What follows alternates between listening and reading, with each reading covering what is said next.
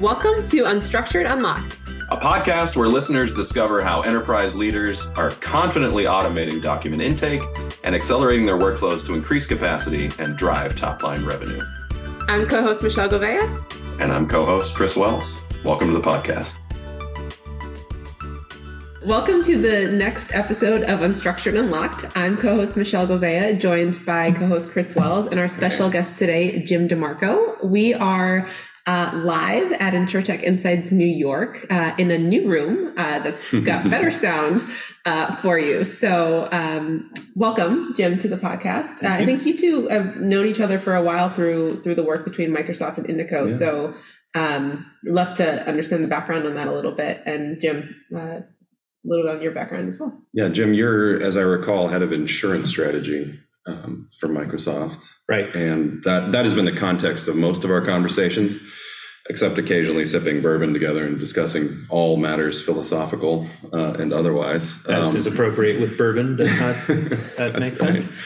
but I, I may know a lot about you, but our, our audience doesn't. So why don't you tell them what's up with you and uh, what you're into these days? Oh, all right. Well, thank you. So, so Jim DeMarco, uh, I'm the director of insurance strategy for Microsoft, which means I work in our worldwide financial services organization uh, on how does Microsoft partner with and support the uh, insurance industry all up. Hmm. Uh, that would be working with our, you know, our biggest customers in the insurance business, but also with some important strategic partners across the industry as well. Try to look at not just what's now, which you know, right, uh, but also what's next, and also a little bit about what's after that, because uh, insurance companies, uh, as an industry, are the backpinning of everything. You know, it's it's the old saying. You, right. you know, the, the, first thing you pay is the mortgage, and the second thing you pay is the insurance. sure is. And uh, thank you, Sandra Bullock. Uh, at the same time. Um, insurance touches everything and, uh, and, but it's also known to be a fairly conservative business so if we just focused mm-hmm. on just sort of making sure the existing business works uh, we would not actually help move the needle. Interestingly, though, I think insurance is also one of the places where you see a lot of great innovation. This is where we actually saw data-driven decisioning. That's in, right. In the 1960s. Yep. Uh, you know, the first heavy use of mainframes came from this patch.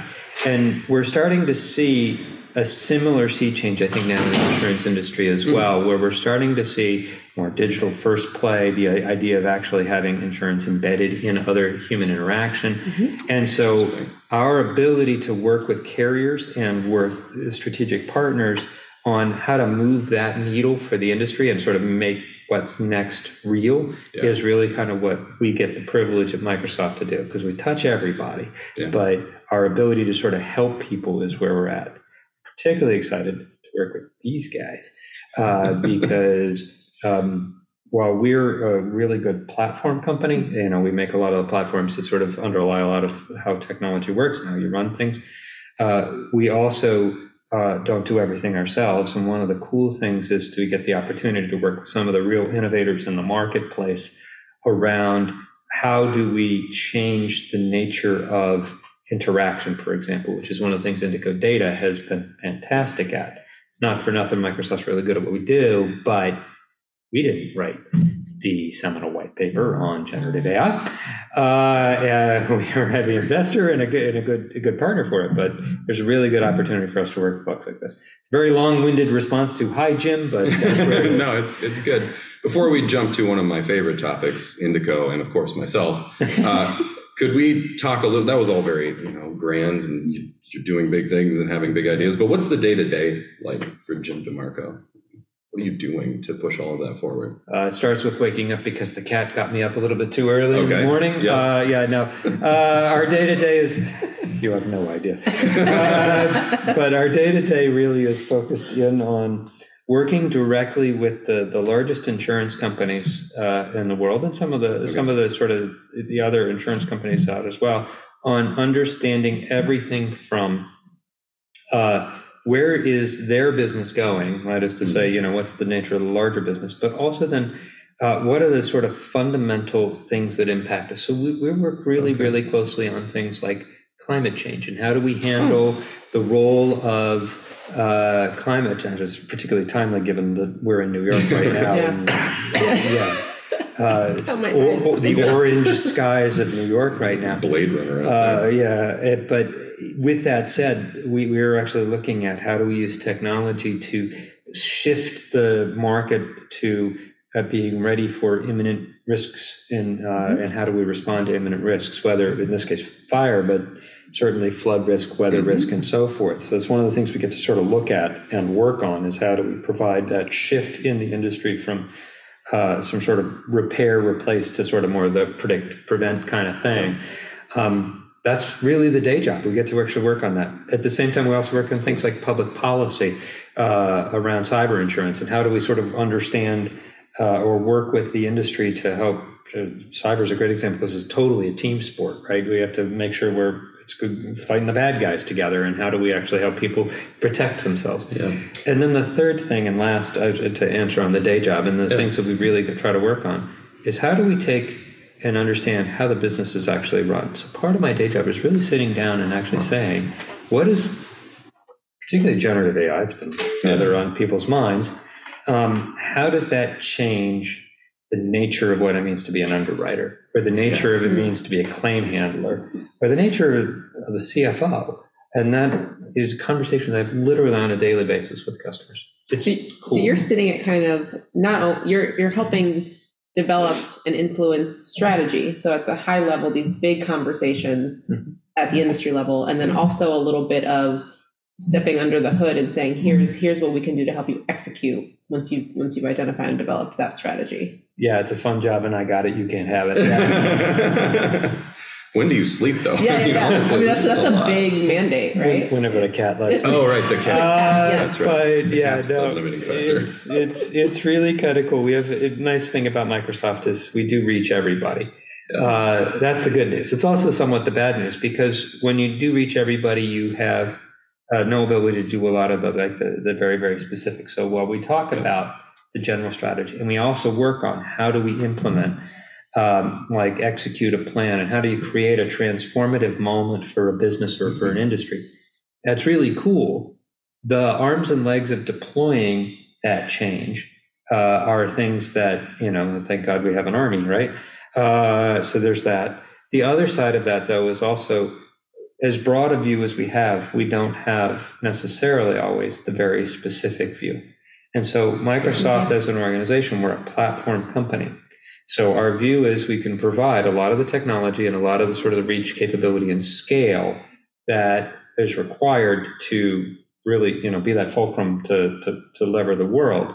But we don't always have the ability to really get focused on here's how I change this thing Hmm. or here's how do I drive uh, something. I think an analogy um, that we've talked about together and Yep. share with the, the folks here uh, listening at home um, is uh, we're kind of like the Lego set. We have the big green thing, you Mhm. know, at the bottom it gets dusty on the floor. We've got the two by twos and the two by threes and the, the one by ones that always get stuck in the Oh, dishwasher. hate those things. Yeah. Um, but we don't make the Harry Potter Hogwarts train set. We don't have the ability to sort of look at that. We work with our customers and we work with partners. One of the really cool things I like about working with these guys is they're really good at. He's pointing Uh, at you, you, the Indico. I know. Me, You I- are. Oh no. Oh gosh. You are Indico Data. This Yeah. is getting edited out Uh, yeah. sure. But one of the things we love to we love it is they have the ability to sort of do the higher value add, to Yeah. do the thing about actually understanding what is the business process. How do I look at um, document ingestion? How do I look at uh, the ability to create a flow through? And how do I create the edges that use some of the technologies Microsoft has, some of the technologies that you have natively, Yeah. and sort of carry it to the solutioning that actually solves the problem. I have the privilege of being able to talk about what the problem is. I have a great opportunity to actually sort of help identify the parameters and constraints around how you look at a problem and sort of try to solve it. And I have a lot of platform technologies. We, we have a very strong relationship with a number of partners, Indico included, that actually then try to go solve those problems. And what's really cool, one cool things about working with Indico, Chris in particular, is these guys actually understand the problem really stupid well too. We do. Uh, so there's that. Um, Yeah, and I, I would say I'll make I'll make a confession here. Uh, I've, I've been at Indico two and a half years. Uh, when the sort of seeds of the Microsoft partnership were starting to get planted a year or so ago, I was like, Microsoft, we're like this trendy startup doing cool AI stuff, and they're this dinosaur megalith, right? And I could not have been more wrong, um, honestly. Like the the the support, the collaborative nature of the relationship, and also the like, as you described, very clear boundaries between what Microsoft is, what Indico is, and how that sort of building on top of the platform really adds value. Um, I'll also confess that the reason we understand the problem is that we've stubbed our toes on every corner of every piece of furniture that there is in taking AI uh, to production in the enterprise. And all of that toe stubbing we've baked into our platform. Um, and uh, you can build a lot of high value stuff through that.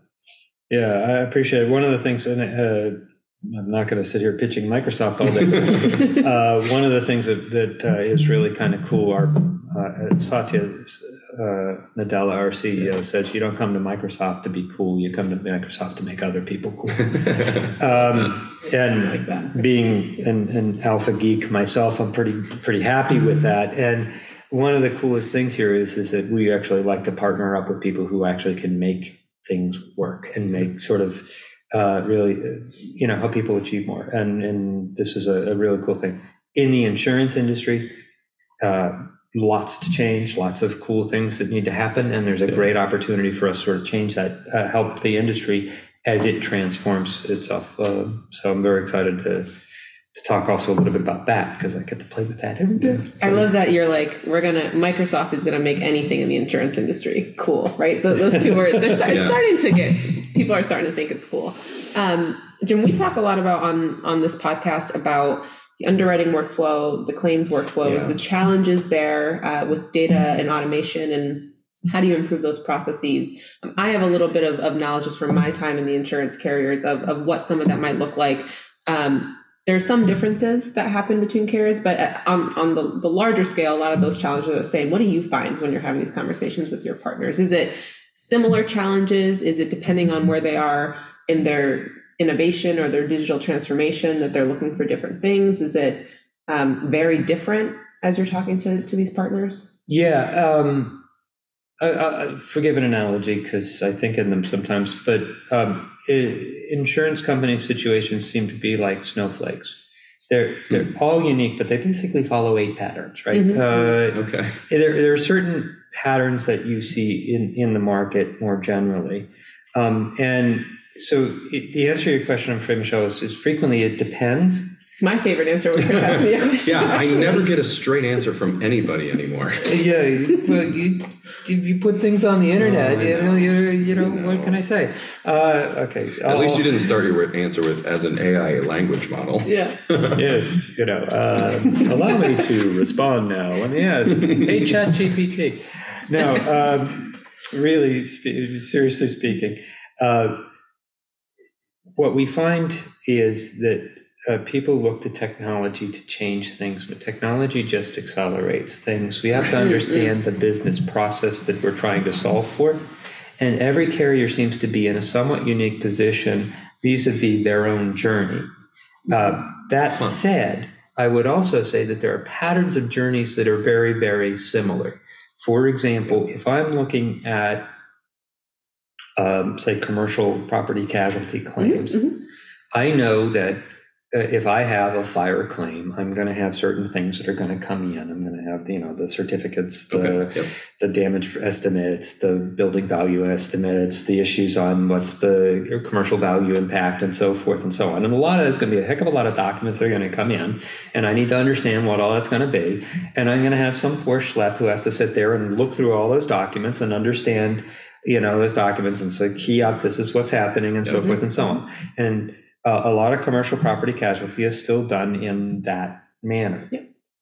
Um, some people have more sophisticated approaches to that. Some of them are using automated document ingestion. Some people are using uh, commercial front end software like a crm to actually okay. sit there and do stuff. But at the end of the day the pattern or the business practice is I need to figure out what went wrong, what's the peril, and whether or not I have coverage and how much it is. Right. Um, and that's where uh, we have to sort of ask the question: What problem are we trying to solve for? Am I trying to just solve for the problem of I want to ingest a bunch of documents, or am I trying to solve for the problem of I need to understand my liability quickly and at the least cost possible so that I can have the optimal result for client and firm. And when we start to decompose the business process, that's when we bring in the technology. Okay. I gave you, a, again, long winded answers. I'm afraid that's just my, my brand. Uh, so- It's less talking than we I was, I have was to going to say, so it's- it's it works fine. for us. Yeah. Jim, com- Jim's coming back every week. Yeah. oh, God, not for anybody who listens to this Yeah. podcast. No, but, but we've talked about that too, We have. where if you automate a broken process, Yeah. it, it stays broken. It's just broke. It breaks faster. That's I right. think is Yeah, what, what Chris exactly. said. That's Um, right. Yeah, Peter Drucker, the, the, the management guru, Yeah. everybody knows him for Culture Eat Strategy for Breakfast. Um, his best quote is that nothing is worse than improving that which had never been done in the first place. yeah, no, uh, we. So I talked about stubbing toes and getting to production with AI. Our plat, one of the things our platform allows you to do is sort of like uh, memorialize your process in an AI assisted, AI um, augmented and accelerated workflow. Um, but we always caution people as we're helping them get up and running. Like, is this is this really the process that you want to memorialize forever and just let the robots run, or and we've started to build and we've started to build out capabilities for professional services to help people that have never really done change management on a back office you know process to to think the right thoughts and uh, crystallize the right process That's actually one of the things that I do the most with my customers in terms of back to the, what's the day job. yeah My team, what we try to actually go do is just understand the current and intentional process. yeah uh, for things because uh, you know, given to quotes, I guess Einstein was asked. Einstein says, "If I had an hour to solve a that you problem." keep pulling these out, though. I It is- mean, it is uh, impressive. it, uh, is that is someone fact checking this yeah, yeah, yeah. I think it's a real In real time. so, some, somewhere Is on banner that I somewhere can on press here, there's generative AI going. Here's your next quote, Yeah. Jim. Uh, but you know, Einstein said, "If I had an hour to solve a problem, I'd spend 55 minutes thinking about the problem and five minutes on the solution." yeah Hmm. And the reason for that was, uh, you know, his, his, his rationale is if you can decompose the problem to actually what you're trying to solve for, yeah you find that the solution actually comes. If you just start right into solving the problem, yeah uh, you end up solving a piece part and not actually getting to the end. Yeah. So when you guys are sitting talking with your customers and they're going, hey, I really want to handle this really cool thing about using tech to actually make it so that I don't have to have a, an army of people sitting there hand coding Yep. responses. The moment is actually the part of the challenge really is, well, that's a piece of the, the overall problem. The problem, Right. the, the KPI I'm going for is I need to get to a fast decision that's accurate. Uh, Okay, now let's look at how do we solve it. We just talked about this on, a, We on another episode with with Brandy from from Indico, where she was talking about when she's having these conversations with with the customers and launching pilots or or starting the engagement of Yeah. well, the customer says this is what we want to solve for, this is what we want to measure, and a part of Brandy's role is having to roll it back and say, but to get there, you're really trying to solve for X, right? Right. And you will eventually get to that metric, but what's important is is solving the smaller piece. Um, or the sprite piece, I guess. yeah Yeah. exactly the decomposition of the problem Yeah. into the you want into its piece parts and then Yeah. the, the providing the right flow. Yeah, it's just all that math we did back when we were kids. Turns out, we're kids okay, good, good. sorry when you were a kid, I uh, you know maybe uh, uh, for me it was a long time ago. We were still using you know we were still using stone slates back then. But uh, yeah, I didn't want to say that because I couldn't remember the word itself. I know, no. Uh, but seriously, that construct of making a big problem into a smaller one and then understanding what's the intentional flow. That is the essence of transformation in many respects. incremental improvement and Yes. innovation to Yeah, yeah. to get to to the you know the pie in the sky state. Yeah, and and and at, at the same time, I saw it uh, as an aside from what I do for Microsoft. I also actually aside also I teach graduate school and I teach digital transformation. bless your heart Yeah. Oh, yeah, it's uh, my poor students. I wasn't If sure where that any was of you are going. I listening to this, I'm sorry. Yeah, no, That it's was like, oh, by the way, here, like to allow me to show show you. you my company. yeah, no, uh, no, but what, what I see is we, we, we work with we work on digital transformation for large and small companies as part of this course, Mm. and, and what I see and I continually get the response. People think, "Oh, digital transformation is I'm bringing all these new technologies." Like, stop. Mm-hmm. Digital Right. transformation starts with where is your business? What are the things that are changing that business? And then how do you look at yourself in the future and look at the business intent? It is a strategy around uh, what am I trying to change for my business or my industry, and then come at how, how I leverage that technology. And that for me is uh, the essence of how I get there. And then if you're going to do it, then you have a roadmap. And that's where you pull in small piece here, larger piece there, and so forth. And then sort of create that flywheel effect of change. right. I think a lot of people too. Um, one one of the the criticisms of the insurance industry, right, is that it's so slow moving, right, to innovate, Yeah. to change. And I think Jim, the point you just made is is a perfect one in that you have to do it incrementally because these insurance carriers are enterprises that have been around for many, many, many years with their own legacy systems or technologies that it takes time to deload all of the information and the data that's there to get it into a, one a place that can be part of a digital transformation, but even to move it um, Oh. in a way that that that data stays, you know, um, structured the way it is or has been used in the past. A lot of different systems are siloed; they need to start talking to each other again. Um, I think once once startups or you know people understand that, it becomes more, a much more, to your point, digestible challenge to say this strategy will take us five to ten years to execute. But if we start doing this now, um, we'll start to see Constant stream of reward. exactly. Yeah. I hate. I, I'm sorry for this dad joke, but I think the emphasis has been on the wrong syllable in digital transformation, and that transformation is the thing, right? The digital is an implementation deal, Yeah. detail, frankly. Uh, Yeah, I- te- tech, technology is an accelerant. exactly. Uh, and, and while there are certain technologies that are such accelerants and touch so many things that they can be considered transformative in and of themselves, at the end of the mm-hmm. day, it's still solving for a human or a business process. That's right. Uh, and that, from our perspective, means really start come back to what are we trying to do? Where are we trying to go? Mm-hmm. Back to your point, Michelle, and like a lot of insurance companies, insurance has a sort of a, a please forgive me a little philosophical here, but insurance has historically been built around understanding specific risks, mm-hmm. Yeah. and customers were categorized and bucketed into risks. That's how we would Risk, risk pool, exactly. right? That's the whole Yeah. point of the exercise in some respects. Uh, but as a result, we have a very product driven, risk driven model where uh, Hmm. you are, as a customer to me, you you would be a set of risks associated with it. And until I tell you a product that is he's this package of risks. If you wanted to buy another product from me, you're a second customer to me in many respects Right.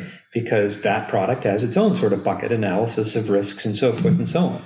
So, one of the fundamental challenges that insurance companies have run into is they, they address it as we need to bundle. Uh, bundling is a, is, is a symptom of the, of the broader problem. So, I need to actually understand my customers and what they're trying to do. Right. And then, if I say the talk of going customer centric as an, as an industry requires us to sort of rethink fundamentally what is our operating model and our operating intent. And that is a change in not just process, that's a transformation of mindset as a business. Yeah. I had this great conversation with an insurance company a number of years ago. I was actually sitting in on a conversation with the board of one of these companies, and uh, they're they're talking back and forth about all these cool things they want to do with technology. And uh, I kind of raised my hand in the middle of the meeting and, and said, "So, just out of curiosity, you guys have a customer model?" The chief marketing officer leaned forward, looked his CIO square in the eye, and said, "I told you so." it was uh, it was really cool. It was it was, it was, it was, it was kind of like being at Altamont at that point. It was like, hey, look, there's a big fight. Uh, but it was really really cool to understand was there's a fundamental understanding that customers don't belong to products. Products are things that support customers. And when Right. somebody comes to an insurance company, they're asking for protection or advice or something about their own personal lifestyle, their business, or Yeah. whatnot. Mhm. And uh, the insurance companies themselves uh, have to sort of really realize that those become that becomes the center of the process. The process is a human or a business trying to achieve something Yeah. rather than somebody that's coming to look to buy a product off of me. And that's a Huh. fundamental sea change in terms of how we look at our systems, our processes, and our integrations with others. And if I'm sending you a bunch of documents, and I'm saying, here's my stuff. I don't want to say, oh, fit that document into my processes. No, this guy's actually trying to do Mm. something. And that's where you see, I think, the difference between good and great in five years from now in the industry. Are you see, sorry? Are you seeing carriers have to, as they're making this transition, have to re-educate the customer? Because this is not the way the customer has come up to the counter and asked for the product historically either.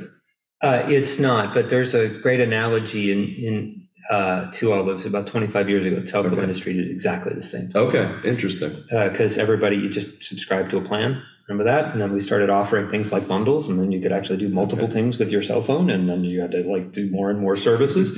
But this turns out you started thinking less about like what are the services I'm putting out to the market, and how do I make profit on those services, but now how do I look at my customers? Yeah, okay. So there is actually the customer. Uh, I think insurance companies more generally, we have a mindset in the industry that we sort of understand risk really well, and no question, the insurance industry sure. does. Yep. But understanding that customers don't think in terms of risk, they think in terms of how do I run my bakery? How do I make sure that I can get my kids to Right. school? How can I plan for my kids' college education? Or how do I actually drive a car?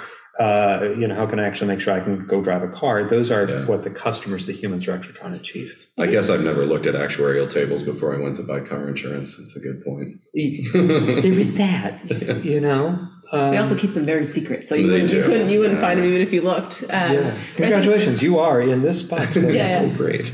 But I think too that's probably why there's so much um, conversation and interest in the embedded insurance model, right? Because you're you're bringing those insurance products to the point of wh- where the where the customer is in a, in a lot of times, and that's they're they're they're looking for a product. Um, you're meeting them where they are, even if they may not even realize they need the product, but it's there. There's that synergy of oh, I'm buying this. It makes sense to have this, and I Right. think that's why you're seeing such such high demand for for that because it's a lot of lifestyle products. You know, I've Yeah. seen a lot of insurance that's like, oh, you're going uh, on a snowboarding trip, you should buy, you know, accident insurance. Okay, it's amazing. um, plus That- travel delay, plus Yeah, Uber yeah. insurance, plus plus yeah, Yeah. and exactly to your point. Yeah, that's that is a sea change. Yeah. But that is also a sea change where insurance is supporting a human doing something as opposed to oh wait a minute, I need to go to insurance to go do this. exactly. Yeah. There, there will always be a world where I need to have a financial backstop if my building burns to the ground. Mhm. That is true because at some point or another, if I don't have insurance and I have a house and all my money's in my house, and my house burns down, I'm kind of in trouble. Um, that is very true. But when we see that, when we see now people traveling, or we start to see the idea of embedding insurance in a product with like you know the warranty embedded, Mhm. yeah. uh, we, we can skip the details on warranty insurance, but the, the construct still is the same. It is something that supports another human transaction. And that, I think, is where we have to really now think insurance is a slightly different thing, right? It's Yeah. now uh, much smaller, it's much more rapid. It has to be something that fits into something that a human can go do. Um, there's some really, really cool stuff out there, like travel delay insurance. Mhm. Yeah. I've used it. Uh, You've used travel delay yes, insurance? Yes. Did you get your fifty dollars for your for your dinner I or did, your and ten it was dollars for your parametric. So Yes, it, it is. it was triggered Oh my just by the data that said the train is late. Uh, here is here is your reimbursement for for that ticket. Look at Michelle's face lighting. It's about parametric insurance. Insurance geek. I know. Yeah, I that know. was great. for the for the 17 people who know what parametric insurance is that's awesome That but that's awesome. also i think uh, the right digital model in a lot of respects because what it does is it gets us away from this construct of i need to think about 400 years of loss history Mm, mhm, Yeah, yeah, yes, down yeah. to it is a small simple transaction that supports a human doing something you Yeah. getting on a train going someplace Yeah. right and that Hmm.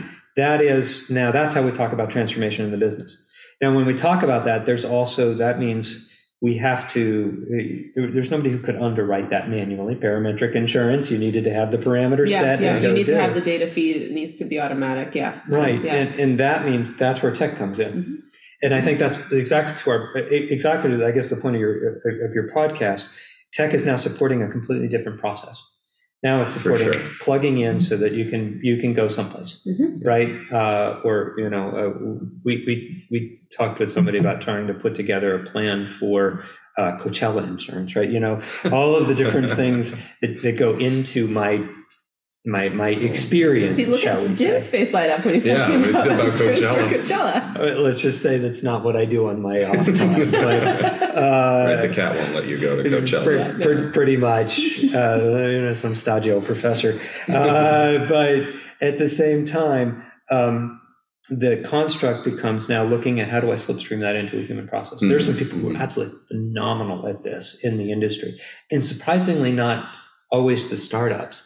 Uh, you know, where it's oh, insurtechs are going to. No, these are actually some of the biggest carriers are doing some of the really Right. coolest stuff. Travel delay insurance Mhm. was that that that was in, that was one of the largest reinsurers I think who invented that. Huh. Uh, and That's cool. you know, yeah, I, you know, uh, but it, it takes a mindset shift, Mhm. and and it really comes down to finding the right uh, business process and then asking the question, how do I put the technology into it? Yep. Um, uh, what that means for us tech players, for guys like you and, and me, yeah, is it means we have to be super quick. We have to have stuff that's easily scaled and easily deployed. right. Uh, and then we need to have stuff where it can be just I, I learn from this and I grow it and I grow the next and I grow the next, which is again, you know, we start looking at um, back to sort of what's the core bread and butter of like how do I use AI in insurance? Yeah. Yeah. Uh, then we have to understand that it has to be understandable, rapid, easy to understand, easy to use, easy to scale. And then I, I don't need to train an army of data scientists in how to use this stupid right. thing right? Uh, and and not that data science isn't a wonderful experience. I got a, It's great. I got a daughter who's a data scientist, but what they're shifting more and more toward now is understanding how you know really good data scientists are people who can understand what's a human process, so they can actually configure how that works. Right. Yeah. Uh, you touched on on the major topic. I mean, here at the conference, it's been it's been keynote speakers and, and panels on generative AI. It's the big topic of of the conference. Um, the flavor of the day. flavor of the day, yes. Um, Flavor of Uh, the Probably next the next years. five to Yeah, ten yeah, years. yeah. Yes, exactly. this Um, is a game changer. Yeah. we, we've talked about it a little bit on the podcast, but would love to get to get your thoughts, Jim, on on how do how do you go about deploying those capabilities? I mean, AI. We've talked about AI has been been around for a while. Like companies have been using it, but now there's all of this attention on it because individuals can, can use it, can access it, and those capabilities. And um, how, how, do they get to do that? Right? What are what are the concerns? What are the the things they have to be worried about? What do carriers need to think about when when they're looking to deploy um, solutions with these capabilities? And uh, both of your thoughts on it. I mean, you guys are much more experts in that space than I am. Well, I, I think I'll actually deflect that question and ask Jim a related question before I give my answer, which is we've we've heard from a number of carriers like here and in recent conversations saying things to us like, "Oh, GPT's here. We don't. Why would we need a solution like yours?" And I wonder if you've I, part of that. I think is um, part of it. I think is hype. Part of it. I think is the usual sort of business mindset that here's a technology. We're going to technology all the things. Um, and then part of it, I think, is just wishful thinking. But I would love to know if you've had similar conversations and how you answer that question. I've I've heard everything from uh, Skynet is now self-aware. uh, I, this this AI stuff's going to kill us all, which I think is um, perhaps a bit. That seems to be making headlines. It does. Yeah, Come with me if you want to live, Jim. yeah, it's, it's, it's, it's a bit on one edge.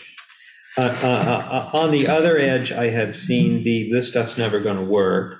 No, okay. Um, and on the the sort of the the other piece of it, I think we've seen is uh, use this for what? and and it's actually the use this for what is probably the most interesting of those three responses because this is kind of not self-aware. This is this is narrow AI. We can talk Hmm. deep deep details about uh, you know the construct, but it, it's taking the, the technology generative AI is taking. Uh, you know, it, it's taking drudgery out of work, right? It's, it's it's got the ability to reduce the use of rote task. Yeah. Great. Back to our earlier sort of philosophical conversation about how does all this stuff work. Right. We're still thinking the problem is what's the business problem or technical human problem we're trying to solve. Right. So back to uh, sort of what we're seeing and hearing in that space then is we're the questions that come to our come to me from customers and quite literally on a daily basis now is what can I use this tech for? Mhm. Yeah. Okay. And my response back is, it, it varies, but my response back for It depends. Yeah. That's it, of course. I, I didn't want to give the consultant's answer, here. but thank, thanks, Michelle. Uh, my yeah, I appreciate you know. They're Uh, teaming up on me. This is not how this podcast usually goes. I, I have my pen. I'm going to write down the number of times we say depends uh, in the conversation. Uh, but the, a- a- as it as it comes out, the the response I give is we need to actually understand the business processes we're coming at, and then Mhm. understand from there uh, what I can use the technology to uh, to achieve. So. I actually sit down and sit sit with customers and want to talk about generative AI. Is there sort of three basic three basic pillars to the to the Yeah. to the response. Pillar one is the use cases. What am I trying to do? Pillar two is a technology play because this is tech. Yeah. You have to deploy it. You also have to deploy it securely, scale both both Yeah. vertical and horizontal. So vertical as in I need to use a lot more of it sometimes, and horizontal as in I can use it for more things. Yeah. Uh, so I have that piece. Uh, I mentioned security. I'm going to come back to that with three or four more times. I must do as many good. tick marks on security as I can on on it depends, uh, because it's really really important. Yeah. Um, uh, you know, everything from regulatory, we're working with customer data. Right. We're working with, uh, you know, sometimes really super sensitive data, Yeah. uh, PII, PHI, uh, you know, PXI, if you will. Mhm. Um, and and there, there's elements of all of that. So the technology deployment model has to be done right. Um, and just saying, oh, I'm just going to go use ChatGPT to do it. I mean, Microsoft is very well known. We're a huge investor in, in, in OpenAI. Yeah. Uh, but at the same time, we need to have industrial grade scale if we're an insurance company. We need to have highly compliant approach to Right. things if we're, we're the thing. and So- a system that's flexible and nimble enough to change as the regulatory landscape changes. right. And, Yeah. yeah. And that's actually where the third leg of the stool comes in. So use cases, technology, and governance. Yes. Exactly to your point. That third leg of the stool is doing it right. Then doing it right is a combination of uh, responsible AI. Uh, it's a it goes in with all of your compliance, your risk, your risk modeling, your compliance modeling, and how you actually operate as a business. Uh, there's great technology, whether we talk about generative AI or other cognitive AI, which is the other place where we see a heck of a lot of work Mhm. uh, coming in. There's a lot of things that you can do with that technology that, um, uh, to, to quote the guy who's like uh, a few layers above me in Microsoft, it can be a tool or it can be a weapon. Yeah. And uh, has to be done in a manner that is responsible. And that's when we sort of, when I work with carriers, I say those are the three legs of your stools. You need your list of use cases. You need a, you need the technology play to be done right. Get your data house in order. Get your integration pieces right. in order. Get your business processes laid out right. Make sure you're doing secure scale compute. Um, and then, incredibly importantly, and I know a lot of a lot of companies and, and a number of insurance carriers miss this third leg of the stool, which is govern it properly, Yeah. govern it ethically, have uh, have a real at the board level or at the C level have a governance committee for how you use technology in this way. Um, I would be remiss if I didn't point out to the listener that very little of what you just said is uh, OpenAI specific.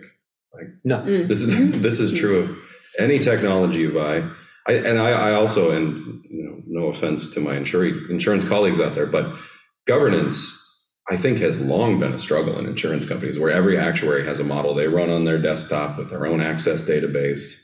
We're no one seeing a lot about of movement now on, on the entrepreneurial side of companies Uh-huh. coming forth with these governance and compliance solutions of here's how Absolutely. we can audit audit your, your models. We can have um, a, a track record that you have reviewed these, that there's no Yeah. bias in your models. Um, and to, where's that data coming from? We have the protections in place to, to secure that data. We have um, protocols and, and procedures if we need to Yeah. eliminate that data from from a model because of of you know a state has said you can no longer use that in your underwriting or your pricing or Interesting. Um, okay. we still have to do that regulatory episode We do have to do yes. the regulatory episode. It's going to be a great one. We just we there's anyone that does rates and filings work out there that's listening that wants to join, please do. Yeah. Um, it comes up every time we talk It about really this. does. Yes.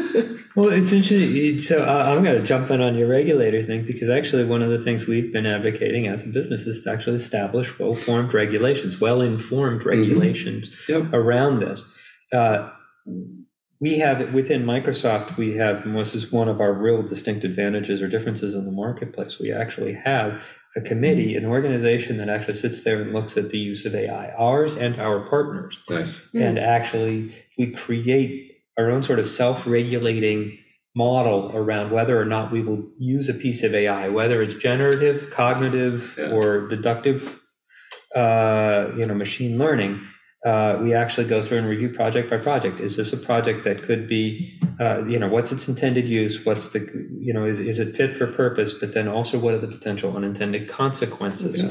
I worked with a partner, absolute phenomenal technology uh, that was really, really cool. It actually has healthcare outcomes that could be very, very cool and very positive, both from an insurance perspective, but also just from a human surviving perspective. that's good. Very cool piece of technology, but in certain circumstances, it can be used to discriminate against people. Okay.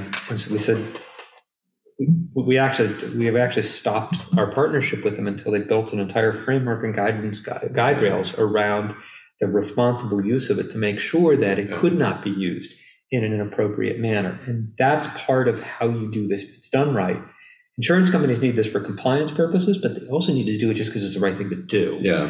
And that's a place where we really want to work with customers.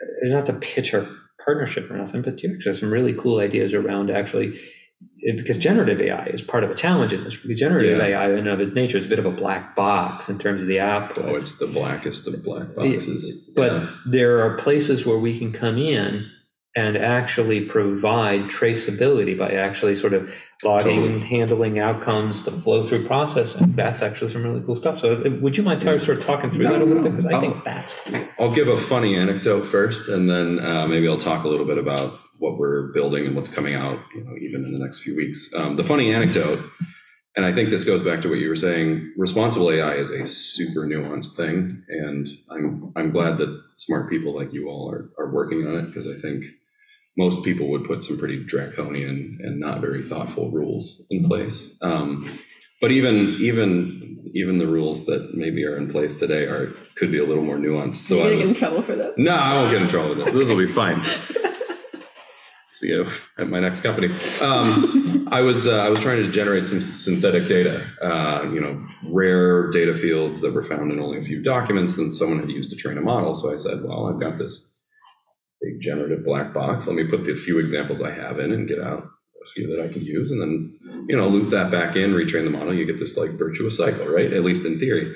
And there's this one field, and these were all like commercial real estate documents. There's this one field that I that I kept like it just errored out, and like I wasn't.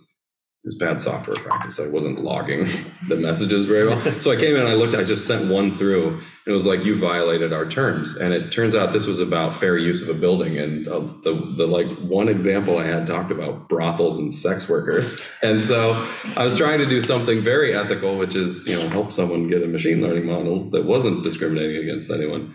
And I got blocked um, because the filter, you know, it was it was a very hard filter, right? Like the context of what I was doing was not part of making the decision about whether I should do it or not. And so I, there's work to do there, I would say. It's, it's kind of cool. So, and and I'm I- I'm I- I'm loath to get into product details, and as a strategy guy for Microsoft, I'll probably get the product details wrong, anyways. But We'll to our next company together, Jim. the other side hustle. Yeah. here. Uh, yeah, thanks, Michelle. Appreciate that. We're going to need some investing quickly. Uh, but uh, one, one of the things that Mike that, that we do, people actually ask about sort of why you know what, what is Microsoft with the OpenAI stack? yeah. And Yeah, yeah. one of the things that is inherent in what we do is our systems, we actually track input output on the use of generative AI. Yeah. And we do not record. Um, we actually have something that's just this quiet lister on the output of any trained model. So, tra- you know, model response, right? You, you know the Yeah. tech better than I do. Yeah. Uh, if certain things start to come out on, on the use of any given model, we actually, it, the system auto logs it and flags it. Nice. So Two. Is it recording? It is recording. Okay. Pick up where you left off, or something in that neighborhood. You're talking about the logging of outputs. Yes. Yeah, so one of the things how they, the Azure Azure OpenAI stack Yeah. kind of sort of works, and for those of you who are listening in, please don't hold me to it. Uh, I'll get the text. disclaimer. I'll get the text slightly wrong, but the general gist of it is this: Yeah. when when you're dealing with uh, the use of any algorithm with cognitive or with generative AI, Yeah. generative AI in particular. We actually, the system in the back end is just sort of letting it go, letting things happen, but it's, but it is holding back. We do not, in our contract, we will show that we, we will sometimes stop and flag and auto record something as an output, even though it is not our data. Mm, Because those people who use their data, they're, they're doing their thing. yeah. We will actually do a hold if there's an inappropriate use flag hit. Okay. So the idea of talking about sex workers may trigger that. It'll get logged. Sorry, I'm in your You've been system. flagged. Uh, yeah. And it, it'll, it'll get logged, flagged, and a human will actually have to Wow. look at it. Okay. Now, if a customer decides they don't want to have that logging, they can turn it off, but the only way they can Okay. turn it off is if they have an ethical AI program that does it themselves. So they actually have to have They have to prove They have to prove they actually have their own structure in place for us to do it. And, and, and the point of the exercise here is that this tool is incredibly powerful. These tools, we guys helped develop the, the very first of these tools. Uh, these tools are super, super powerful, but they can be used for inappropriate use even unintentionally. And so our Mhm. ability to sort of make sure we're doing the right thing is uh, we find ourselves in a position where we have to self-regulate and self-police. Yep. That said, back to your thing, should we do something on, on, on regulation? I think the answer is yes, because Yeah. we need to be working together with whether it's, you know, in, in the case of insurance, NAIC or, or, Yeah. or uh, IAIS, uh, but also with the governments themselves on these things. I know there's the, the, the US government's working on this, EU is working on this, the Yeah. UK government's trying to work on how do we create the right standards and frameworks uh, appropriately. Yeah. And that's a place where we think is a great opportunity for public-private partnership as well. Fascinating.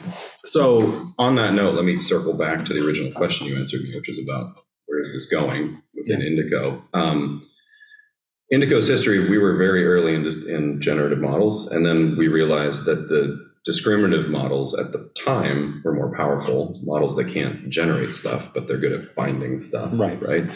So we built a product on top of that. Um, and that's nice because they don't, the discriminative models, you know, the name's discriminative, like they Don't don't misbehave, Yeah, right? yeah, like yeah. they're just finding what's in your document. If you use it for bad things downstream, well, that's that's on you. Like we just again, bad process. We just helped you get there quicker, right? Um, so we've taken that mindset, everything we've learned about, you know, comparatively discriminative models are a bit of a gray box. They're not quite, you know, coal black like, Right. uh, like a large language model. We've taken that mindset to the large language model space and we've said, okay, one of the things you have to do to build a scalable machine learning model is you have to label data. So let's use GPT-4 zero shot and just you know help make it turn into a labeling engine. Like do my labeling for me. I'll be QA instead of the highlighter on the page. And one of the things one of the things that changes there is you actually have to you have to take its answers. It says I found this, but it doesn't it doesn't know where in the string the word started or where it ended. That's just not the kind of thing it does, right? So we have to go back and find it. Um, and so it's a combination of prompt engineering, good old fashioned software engineering, and also just some heuristics to say, okay, we we think we found it here. There, the model thinks it found it here. We can find it there. It's not a hallucination. Okay, good. Push that into the label. Let the human review it. Right Now you have traceability. now, you have traceability, right? Which is which is huge, right? I, I came from financial services and data governance and like the flow of why did I invest in this based on what I saw in the markets is like you have to have that. You have to be able to cite it chapter and verse because someday an auditor is coming looking, right? It's not a matter of if, it's a matter of when. Yeah, and also decision, you know, in the insurance space, to, to tracking to why did I underwrite this way? Why did I actually de- determine Exactly. what determination did I make about a claim? Uh, you know, all of those different elements; those are all required traceability. So there's a compliance element, regardless of financial services industry sector, that you have to get to.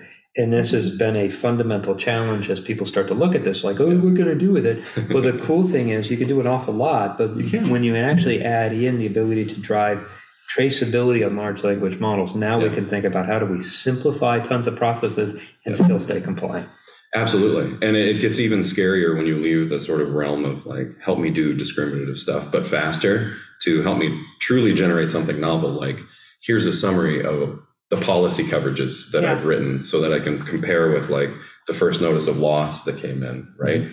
And you know, with a little bit of work, you can actually do not just summarization, but you can do grounded summarization Right. and have the model show its work, right? Like, I don't know whether I think these large language models can reason, but they can they can act like they're reasoning. And if if you keep that, if you have the right mental model for how that works, um, you know, you can sort of open up the box and you Yeah. can see what what's going on and why a decision was made and you know why this word followed that word, right? And now you can simply, doing this, you can simplify the business process. Hundred You can squeeze it down so now it fits in with embedded insurance, with embedded Yeah. finance, because now you can actually say, I can, for the easy stuff, Yes. I can have a fully traceable, fully understandable, relatively clean cut to the, uh, you know, to my, my target loss ratio approach to my business, where I'm not just taking my best guess, but I actually based upon the appropriate uh, parameters.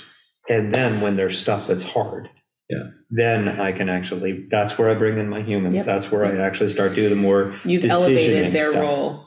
Yeah, Yeah. this is uh, It's it- only making human jobs better. Yeah. at the end of the day, I love it that people say, you know, Skynet is, you know, Sky Skynet is self-aware is, is kind of funny. The oh, by the way, we're going to eliminate ten thousand jobs doing this. And we're just going to make ten thousand jobs a whole lot easier. That's right. And enable people to do more high value add work and a lot less drudgery because now I don't have to have those people go sift through the document to find, Yeah. uh, you know, is there a family history of heart attack? Yes, no. And I get back the answer, yes, no. Uh, Right. that- And by the way, the turnover on those jobs is miserable, right? Because nobody wants to do that forever. Yeah, yeah, exactly. And now I can let people get better, get more expert at what they do. Yes. Um, and uh, it, there is a virtuous cycle in all of this if we do it right, but it still all boils back. You have to have the tech right. You got to get the use cases right. You got to understand what problems I'm trying to solve. And then if we don't do this, if we don't do this in an ethical, responsible manner, right. uh, we are not long for this world. That's right. And I would say Microsoft and, and Azure OpenAI are at the forefront of that. At least one man, just one man's opinion. But I do spend my day thinking about this. Well, from, from you know, as my old mentor used to say, "From your lips to God's ears." there you go. Well, we have covered a massive amount of, of ground today. Any last words, Jim, for the audience? Uh, well, th- thank you for for suffering through a conversation that involved me, but also uh, I, I have to say I'm I'm thrilled about uh, the direction and the ability that we can take things. We Yeah. have we, this really is because there are so many different places we can touch now with with uh, generative AI because cognitive AI has finally become a mature product Yes. as product set as well. We now have the ability to really rethink the human process and simplify, simplify, simplify. Yeah. That for me is super exciting. Working with great partners who actually, you know, can help push the thinking and also make it really work and bring it to life is fantastic. Yeah. Uh, I'm really excited. I, I am I'm an optimist generally, but I'm super optimistic about this. Same. Thank you. Well, Thank you. thank you, Thank Jim. you. This has been another episode of Unstructured Unlocked. I'm co-host Chris Wells. I'm co-host Michelle Gouveia. And our guest today has been Jim DeMarco, who does all things strategy for insurance companies at Microsoft. One last thanks, Jim. Thank you. Thank you. Take care.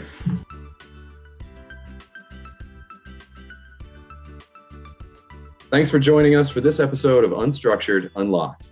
You can find all of our episodes wherever you listen to podcasts today Spotify, Apple, everywhere. Be sure to follow at Indico Data on Twitter and YouTube.